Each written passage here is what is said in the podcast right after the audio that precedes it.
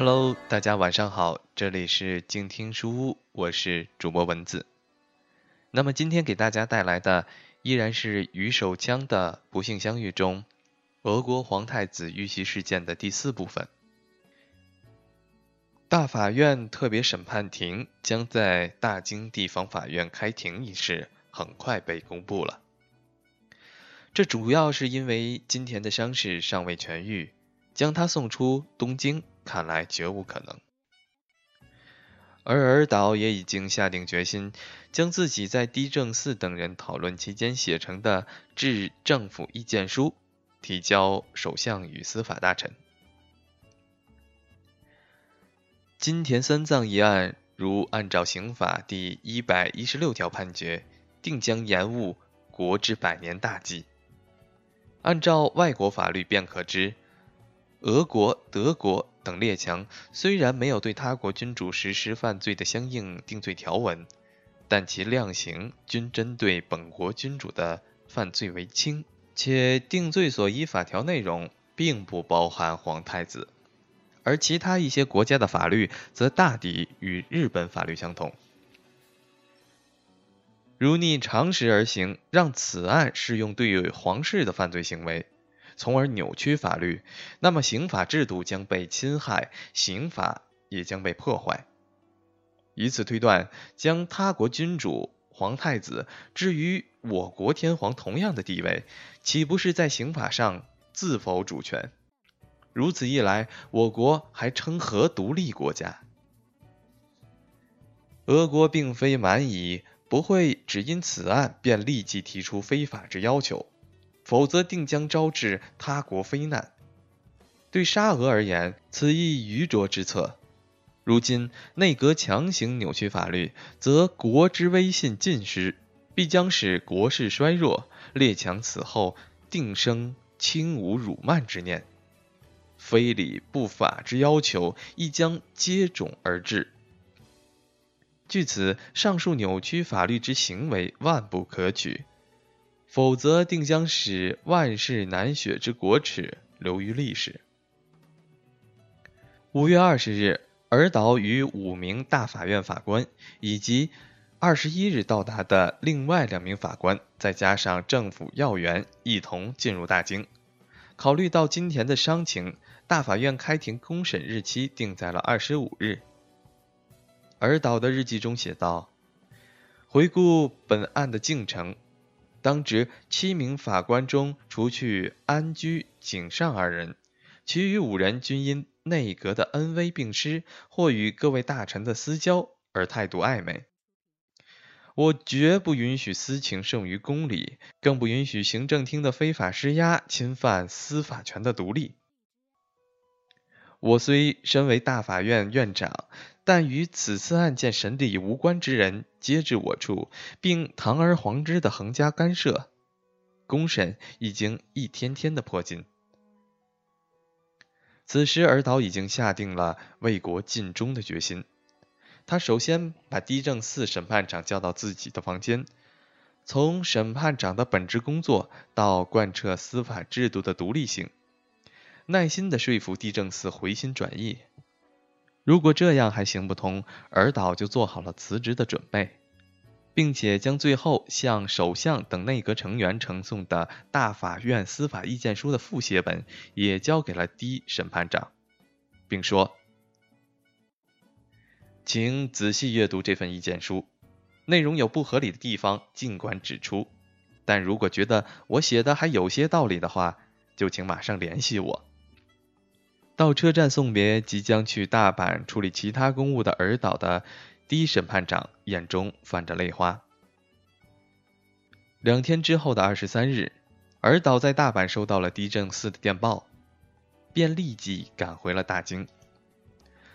在尔岛的房间里，低正四说道：“经过深思熟虑，我终于明白自己当初的想法是错误的。我就算……”失去了法官的职务，也要为国尽忠。至此，尔岛对低审判长的说服取得了成效。话虽如此，可另外的四人只要还倒向政府的一侧，就没有反败为胜的可能啊！还请院长出马，就算能够再说服一个人也好。尔岛马上又找到了木下哲三郎法官，并开始对他进行了说服。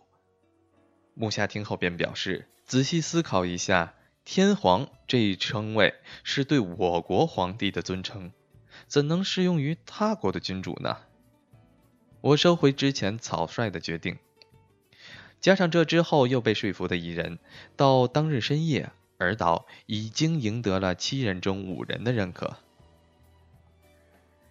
大喜之余，尔岛转念一想：如果已经完全答应顺从内阁意见的法官们当庭反水，内阁大员们一定会因为被临阵背叛而异常愤怒。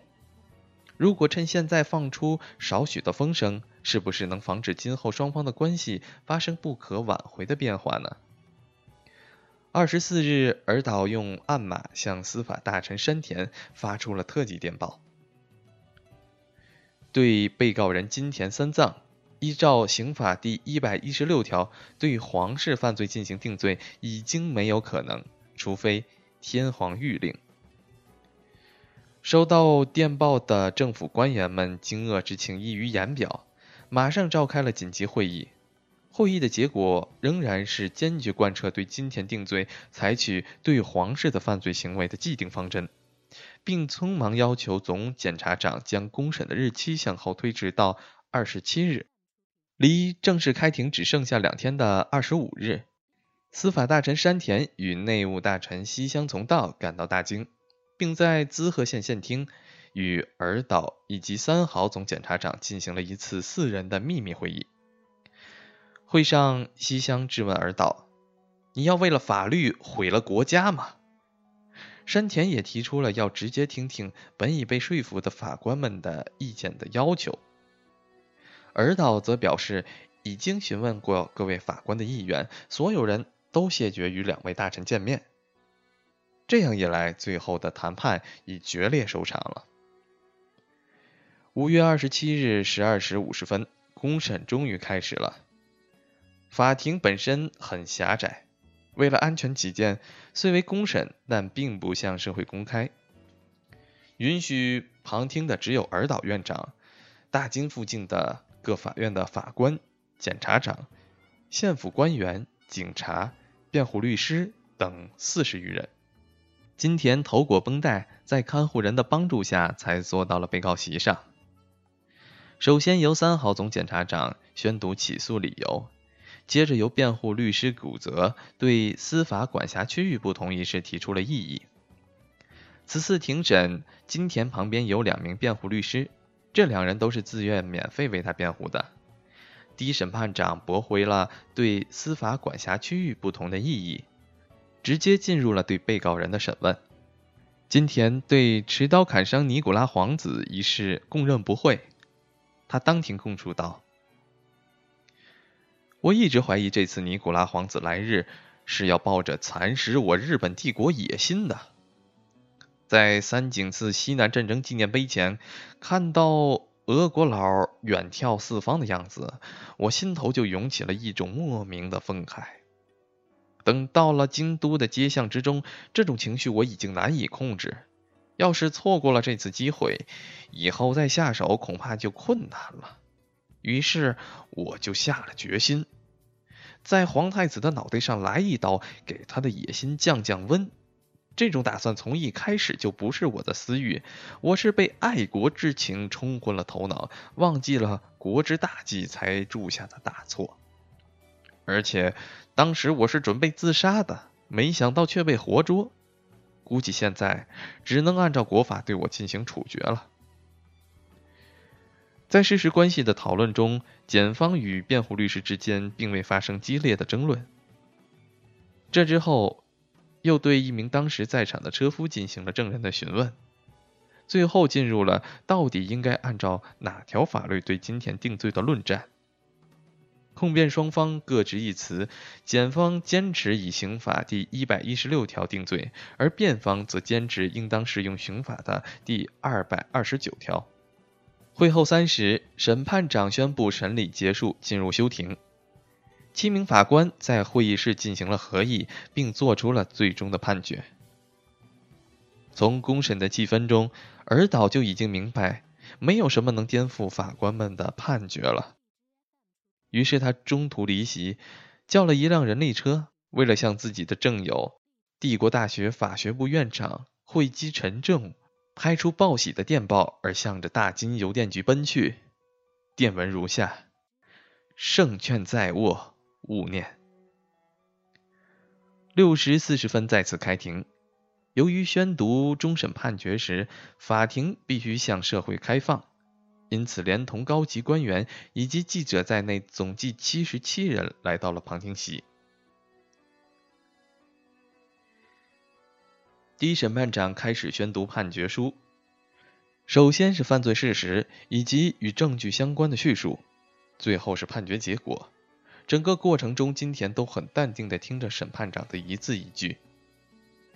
当审判结果，被告人。谋杀未遂之罪名成立，依照刑法第二百二十九条、第一百一十二条以及第一百一十三条第一款，判处被告人无期徒刑的话音一落，全体法官都站了起来，旁听席上刹那间响起了“日本万岁”的欢呼。